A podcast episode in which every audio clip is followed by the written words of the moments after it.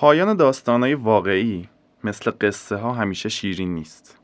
پایان نبرد مرورگرها هم یه پایان خیلی واقعیه.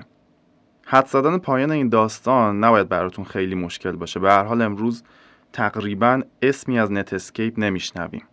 البته با نگاه کردن به گذشته و اتفاقاتی که توی این نبرد افتاد و پیامدهای اون شاید بشه کمی از تلخی این داستان کم کرد اما در نهایت داستان این قسمت داستان یه نبرد نفسگیر رو در آخر هم یک شکست سنگینه.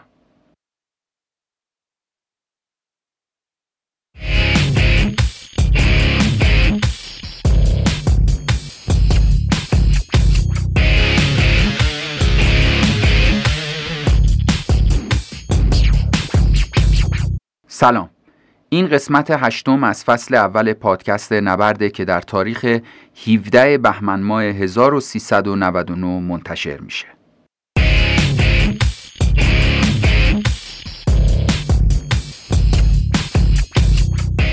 ما توی هر قسمت از پادکست نبرد به سراغ یک نبرد بزرگ در دنیای کسب و کار میریم و از ابعاد مختلف این نبرد رو بررسی می‌کنیم.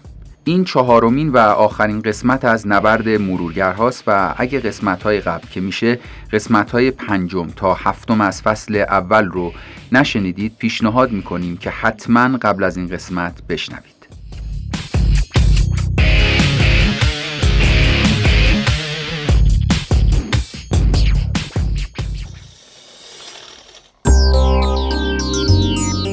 توی این بخش قراره بریم به سراغ داستان شبکه پرداخت Pay، Pay dot ir اسپانسر فصل اول پادکست نبرد.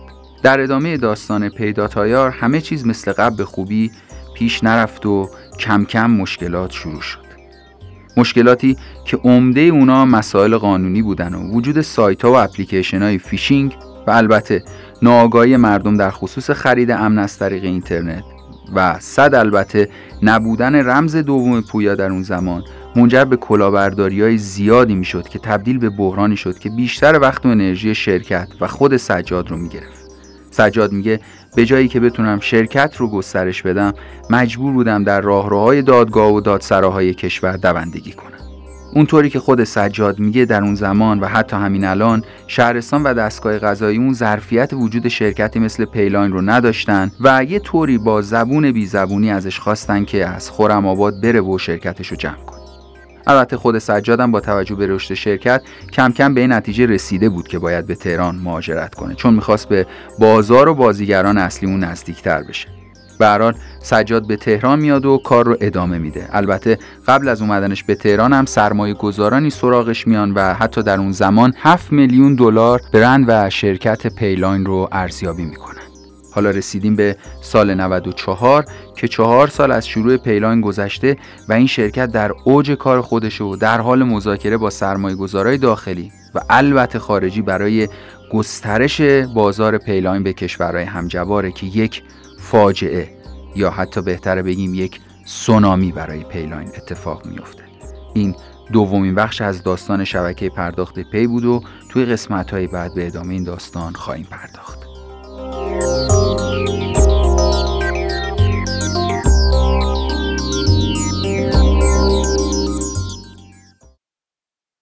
تا اینجای داستان با همدیگه شنیدیم که مارک اندریسن به همراه دوستش اریک باینا توی مرکز تحقیقاتی NCSA توی دانشگاه ایلینویز مرورگر موزاییک رو توسعه دادن. مارک از موزاییک جدا شد و با همراهی جیم کلارک شرکتی به اسم نتسکیپ رو راه اندازی کرد. مایکروسافت که درگیر توسعه ویندوز 95 بود و چشمانداز شاهراه اطلاعاتی رو داشت حواسش به تغییرات اینترنت و وب نبود و کم کم داشت از خواب بیدار می‌شد. نتسکیپ پیشنهاد همکاری مایکروسافت رو به تندی رد کرد و مایکروسافت قوای خودش رو جمع کرد و آماده یک نبرد بزرگ شد. با این مقدمه می‌خوایم بریم به سراغ ادامه این داستان. نبردی بزرگ ولی فراموش شده.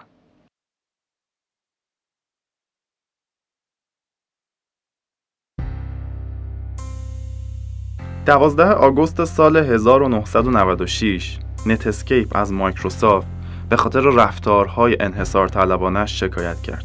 یک لحظه می‌خوایم برگردیم عقب و ببینیم که بعد از قسمت قبل چه اتفاقاتی افتاد که کار به اینجا کشید. بیل گیتس تقریبا آخرین مدیر ارشد توی مایکروسافت بود که از خواب زمستونیش بیدار شد و متوجه تغییرات اینترنت شد. هرچند این بیدار شدن خیلی پرسر و صدا و با اقدامات تند و عجیبی همراه شد. دو هفته بعد از عرضه اولیه سهام نتسکیپ یعنی توی آگوست سال 1995 قرار بود بزرگترین رویداد معرفی محصول تاریخ تکنولوژی برگزار بشه. رونمایی از ویندوز 95 مهمترین اخبار اون روزها بود. برنامه مایکروسافت هم این بود که از این رویداد و محصول شناخته شده‌ش استفاده کنه و مرورگرش به اسم اینترنت اکسپلورر رو معرفی کنه و در کنار ویندوز و در واقع به عنوان کلیدی ترین ویژگی این ویندوز اون رو به صورت کاملا رایگان عرضه کنه. توی قسمت قبل گفتیم که مایکروسافت برای توسعه مرورگر جدیدش با شرکتی به اسم اسپایگلاس قرارداد بسته بود که تحت نظر دانشگاه ایلینویز بود و مرورگر موزاییک که توسط مارک اندریسون و دوستش اریک باینا توسعه پیدا کرده بود رو تجاری سازی می‌کرد. استراتژی مایکروسافت طبق معمول مشخص بود. محصول اول تنها یک کپی معمولیه که قراره نیازهای کاربر رو رفع کنه و به مرور زمان نسخه های جدید کاملتر و بهتر میشن. همینطور هم شد و یک سال بعد با معرفی سومین نسخه اینترنت اکسپلورر. تازه توجه رسانه ها و منتقدین به این مرورگر جدید مایکروسافت جلب شد. مرورگری که تمام ویژگی های نتسکیپ نویگیتور و حتی قابلیت های بیشتر از اون رو داشت و کاملا می‌تونست باهاش رقابت کنه. استراتژی مایکروسافت در نهایت تأثیر خودش رو گذاشت. معرفی محصولی که به مرور بهتر و بهتر می‌شد و بازار بزرگ کامپیوترهای شخصی که مایکروسافت به خاطر ویندوز بهشون دسترسی داشت باعث موفقیت اینترنت اکسپلورر شد و این مرورگر طی یک سال تونست 20 درصد از بازار رو به دست بیاره و یک سال بعد از اون یعنی توی سال 1997 هم تونست سهم بازارش رو به 40 درصد برسونه. حالا سوال اساسی دیگه این نبود که آیا اینترنت مایکروسافت رو نابود می‌کنه یا نه. سوال اساسی این شده بود که آیا مایکروسافت به دنیای اینترنت تسلط پیدا می‌کنه؟ فضا به قدری آخر و زمانی و تاریک شده بود که سال 1996 استیو جابز توی مصاحبهش با مجله وایرد به شرکت های اینترنتی هشدار داد و گفت که اگر مایکروسافت رو شکست ندید طی دو سال آینده مایکروسافت مالک دنیای وب میشه و این یعنی پایان دنیای وب.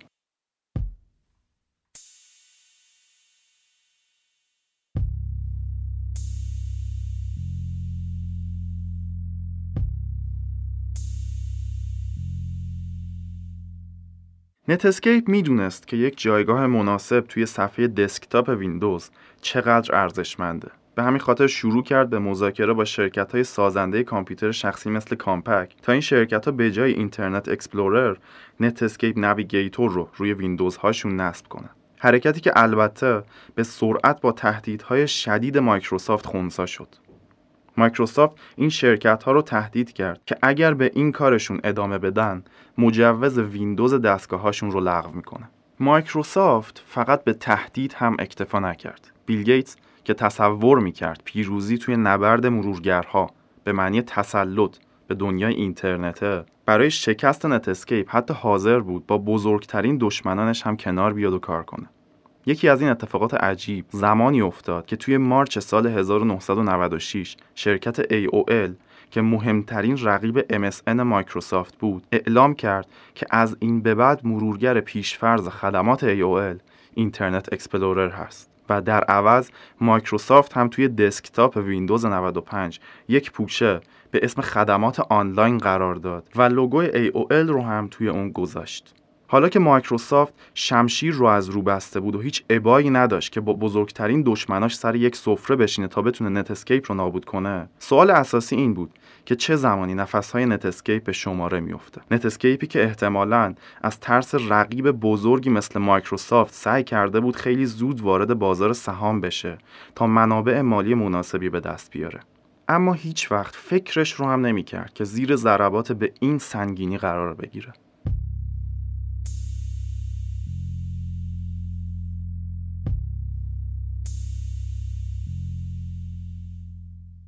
وقتی صحبت از تاریخچه کسب و کارهای اینترنتی به میون میاد معمولا یاد شرکت هایی مثل آمازون، ای‌بی، یاهو و گوگل می‌افتیم. اما عجیبه که تقریبا هیچ اسمی از نت اسکیپ که این موج بزرگ رو شروع کرد نمیشنویم. دلیل این موضوع هم واضحه.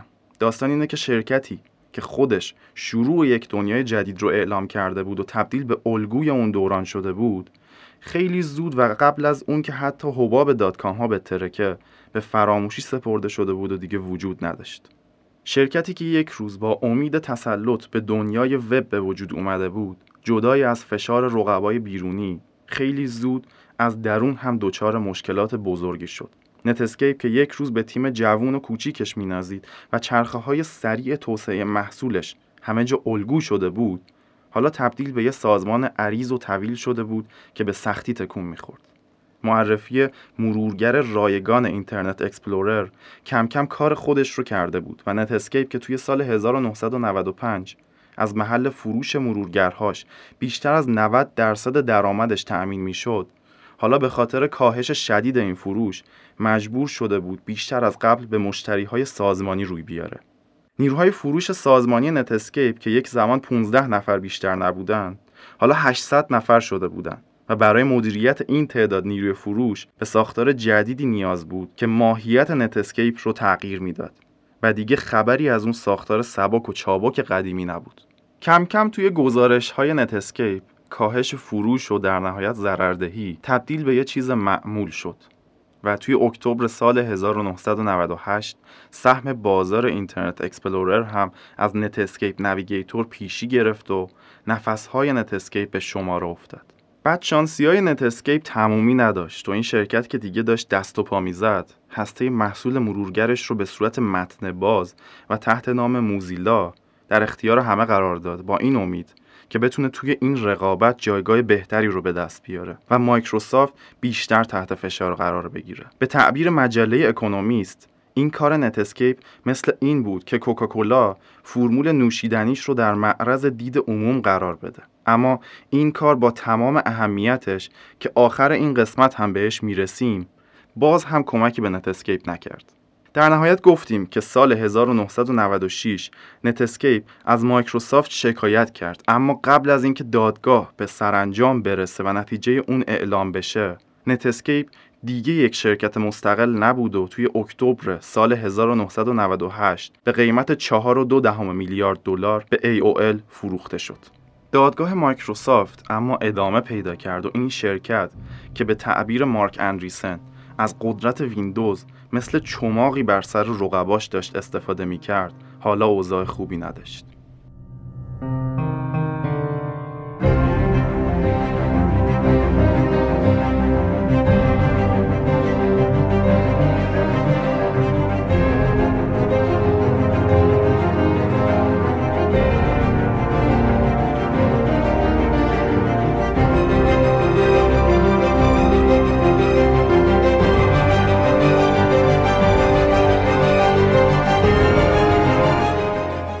دادگاه و بازجویی های دولتی برای مایکروسافت چیز جدیدی نبودن. این شرکت از دهه 80 به خاطر تأثیر و قدرتش همیشه مورد توجه بود. سال 1992 حتی کمیسیون تجارت فدرال تحقیقاتی رو شروع کرده بود تا ببینه که آیا مایکروسافت از قدرت انحصاری سیستم عاملش داره سوء استفاده می‌کنه یا نه.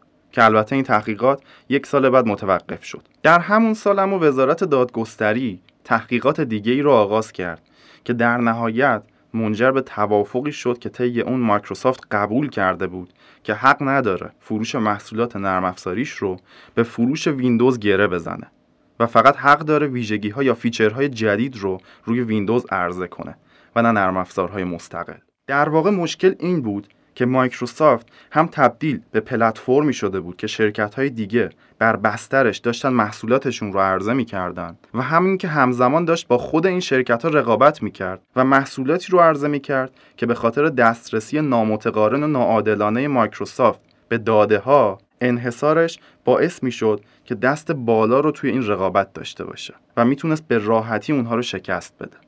در واقع شکایت نتسکیپ توی سال 1996 بهانه ای شده بود تا دوباره وزارت دادگستری سوء استفاده مایکروسافت از انحصار و رفتارهای انحصار طلبانش رو مورد بررسی دقیق تری قرار بده و این شرکت خاطی رو تنبیه کنه. استدلال مایکروسافت این بود که اینترنت اکسپلورر یکی از حیاتی ترین ویژگی های ویندوزه و بدون اون بخش عظیمی از کارکردهای ویندوز با مشکل روبرو میشه. در واقع مایکروسافت می‌گفت که اصلا ما این محصول رو رایگان عرضه کردیم چون که این محصول نیست یه ویژگیه و ما نمی‌خوایم ازش پول در بیاریم چون که این باید روی ویندوز باشه. اما استدلال وزارت دادگستری این بود که اینترنت اکسپلورر همین الان هم داره به صورت مجزا عرضه میشه و حتی روی پلتفرم های دیگه مثل کامپیوترهای مکینتاش هم عرضه شده. پس یک محصول مستقله. 18 ماه می 1998 دادگاه مایکروسافت به خاطر انحصار طلبی و در واقع سوء استفاده از انحصارش برای به دست آوردن انحصار بیشتر شروع شد. علاوه بر این اکتبر همون سال شکایت دیگه هم به خاطر زیر پا گذاشتن توافق قبلی مایکروسافت با وزارت دادگستری که قبلا گفتیم مطرح شد. حالا دولت می‌خواست با تنبیه مایکروسافت اون رو تبدیل به درس عبرتی برای شرکت های دیگه کنه.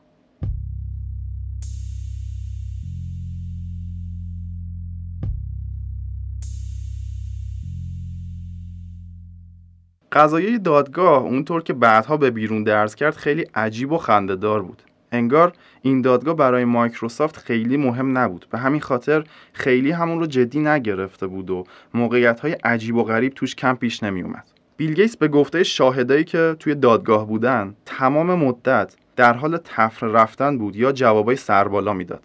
همون زمان دادگاه بیل کلینتون هم گویا به خاطر اینکه رئیس جمهور سر معنی کلمه is با قاضی بحث کرده بود خیلی معروف شده بود. و شاهدای دادگاه مایکروسافت استدلالای بیل گیتس رو با اون دادگاه مقایسه می‌کردن.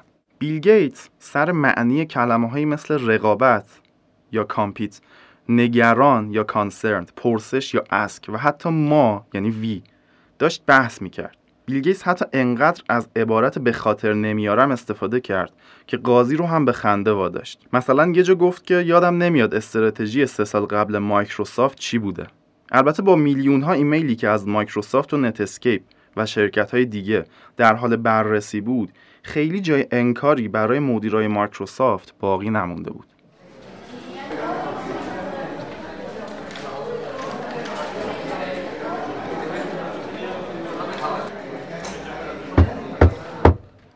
آقای گیتس بدون اینکه طفره برین و دوباره بگیم به خاطر نمیارم لطفا بگید چرا لوگوی نتسکیپ نمی‌تونه روی صفحه اصلی ویندوز قرار بگیره؟ عالی جناب اینکه ما اجازه بدیم نتسکیپ توی ویندوز عرضه بشه مثل اینه که کوکاکولا توی هر جعبه سه تا پپسی هم قرار بده و بعد بفروشه.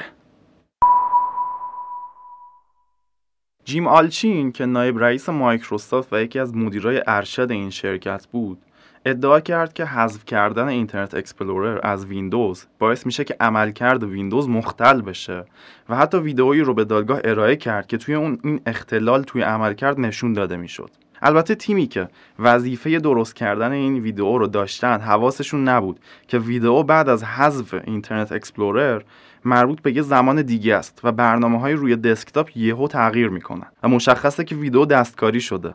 دیگه تقریبا آبرویی برای مایکروسافت نمونده بود و نماینده های این شرکت مثل بچه ها رفتار می‌کردن.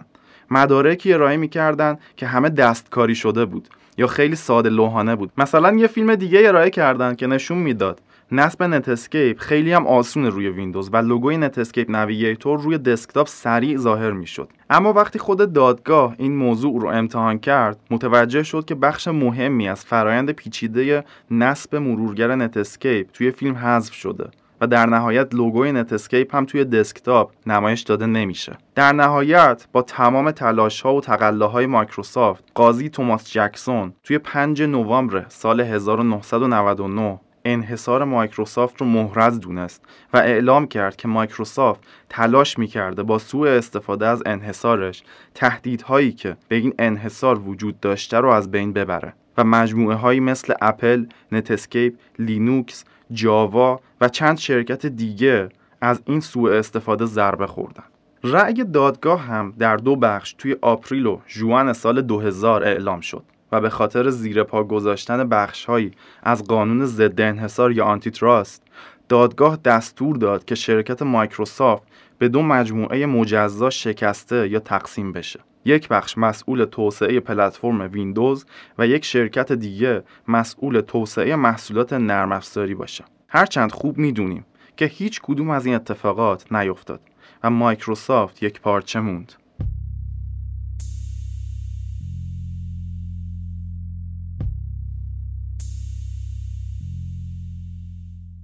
مایکروسافت بعد رأی دادگاه به سرعت درخواست تجدید نظر داد و این بار شانس باهاش یار بود. حالا کابینه دولت عوض شده بود و دولت جورج بوش پسر که خیلی به دنبال اذیت کردن شرکت های بزرگی نبود قرار بود کمتر سخت بگیره به این شرکت. از اون مهمتر اظهار نظرهای قاضی جکسون بود که باعث شد از این پرونده کنار گذاشته بشه. توماس جکسون توی گفتگو با رسانه ها بیل گیتس رو با ناپل اون پادشاه دیکتاتور فرانسه مقایسه کرده بود و اون رو شخص بی اخلاقی می‌دونست. حتی بر اساس گفتگوهای تلفنی که توی دادگاه ارائه شده بود قاضی جکسون گفته بود که ادبیات بیل گیتس مثل ادبیات قاچاقچی های مواد مخدره. رأی دادگاه بعد تجدید نظر به کلی تغییر کرد و یه مصالحه بین وزارت دادگستری و مایکروسافت صورت گرفت. طی اون مایکروسافت میپذیرفت که کمیته تشکیل بده که به دولت اجازه بازرسی بده تا مشخص بشه از قانون پیروی می‌کنه. البته محدودیت های دیگه رو هم پذیرفت مایکروسافت اما مهم این بود که رأی اولیه دادگاه که خیلی هم سنگین بود دیگه قرار نبود اجرا بشه. به این شکل بود که مایکروسافت حتی زمانی که همه فکر می‌کردن مغلوب شده از میدون پیروز بیرون اومد و نتسکیپ هم به تاریخ پیوست. داستان شکست ما اینجا تموم میشه. اما همونطور که گفتیم شاید بشه طور دیگه هم به این ماجرا نگاه کرد.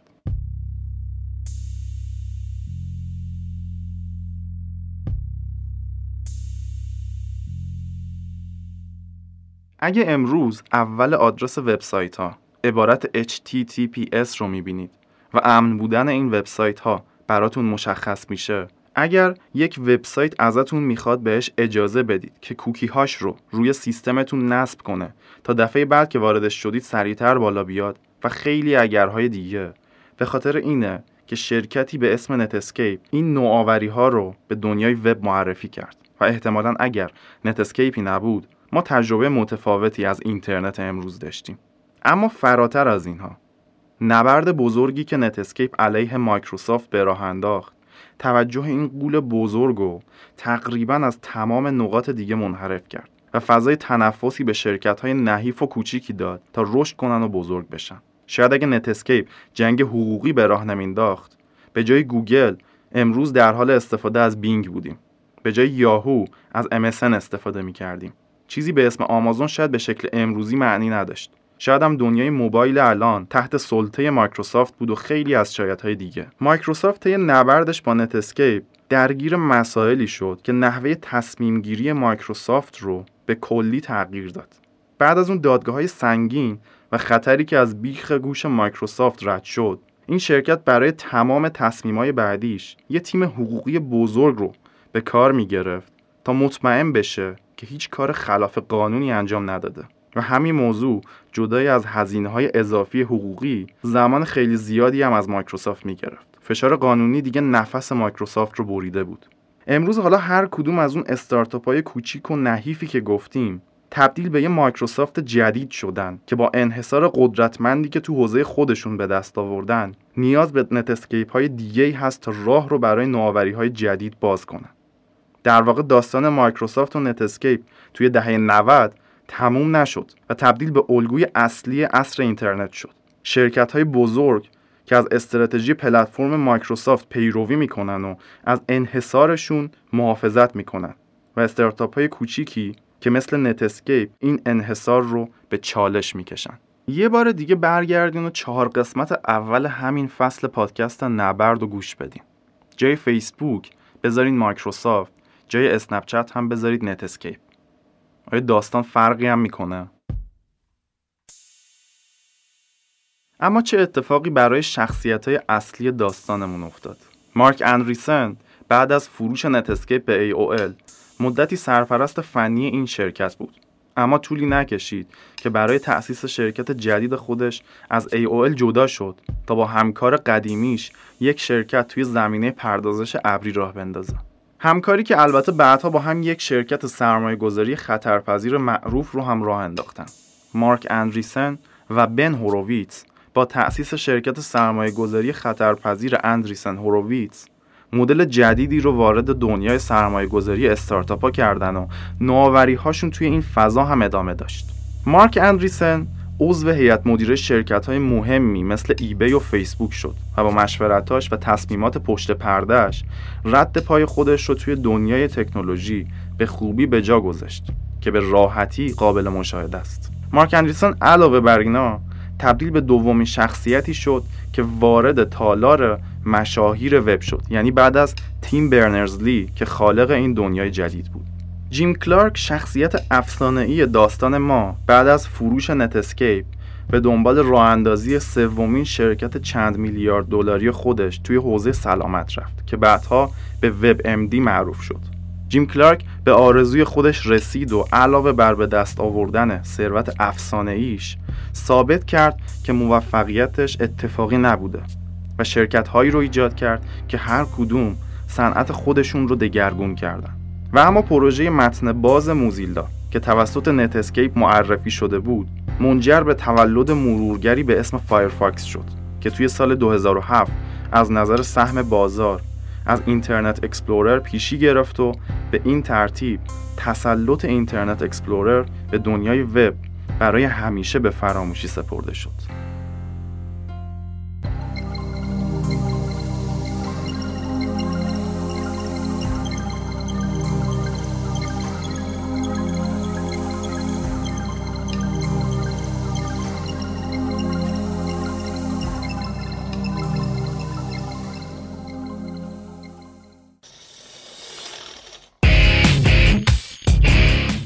این قسمت هشتم از فصل اول پادکست نبرد بود.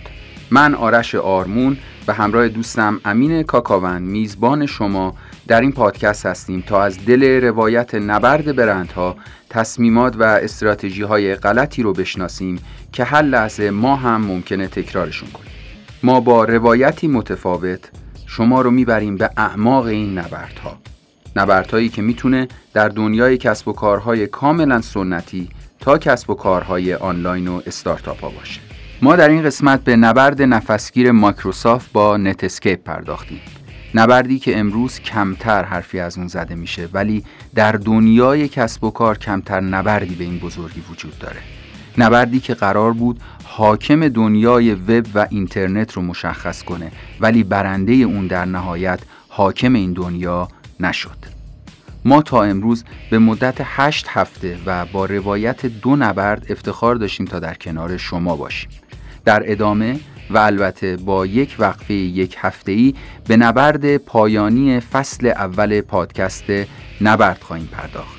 پس منتظر ما باشید تا در تاریخ یک اسفند 1399 با اولین قسمت از این نبرد در کنار شما باشیم. نبردی که پر از طعم و عطر و خیلی هم شنیدنیه. شما می‌تونید در شبکه های اجتماعی ما رو با آدرس ادساین نبرد پادکست پیگیری کنید و خوشحال میشیم نظراتتون رو در اپلیکیشن های پادگیر با ما به اشتراک بذارید. اگر از این قسمت خوشتون اومد ممنون میشیم که ما رو به دوستانتون معرفی کنید.